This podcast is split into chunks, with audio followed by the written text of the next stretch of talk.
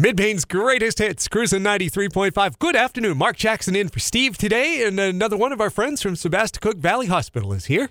And today we're joined by Dr. James Fullwood, who is the foot specialist at SVH. And how you doing today? I'm doing great, and you guys?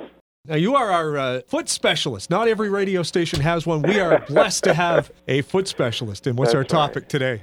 Believe it or not, plantar's wart.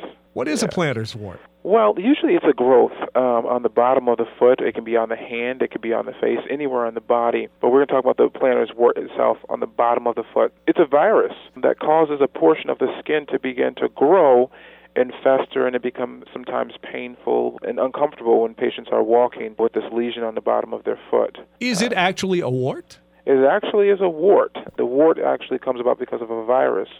There's different variants of the HPV virus. Um, it's not associated with the same HPV that females get with cervical cancer, but because there's different strains of the virus. This particular strain seems to grow on the bottom of the foot.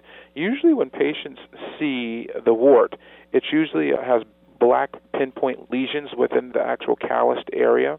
Uh, usually, it's painful or tender to walk on, and it has almost like ridges within the wart. We call those rete, R-E-T-E, rete ridging. And sometimes your primary care, many times, often misdiagnose these warts as just callus, or sometimes they misdiagnose the callus as being a wart.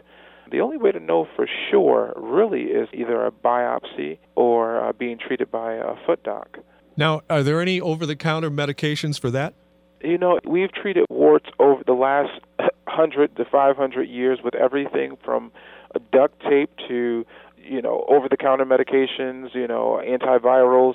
Really, when your immune system is low, that's when the wart comes about. So when you get over your cold or your 24 hour flu, it takes usually about a week to two weeks for these warts to begin to resolve when your immune system is at its strongest. All right, so uh, if anyone has recently had a cold and experiencing this on the bottom of their foot and they want to have it checked out, what's the best way to get a hold of you? Uh, 207 487 4081. Well, thank you so much for joining us. And you guys have a great day. We'll talk to you next week.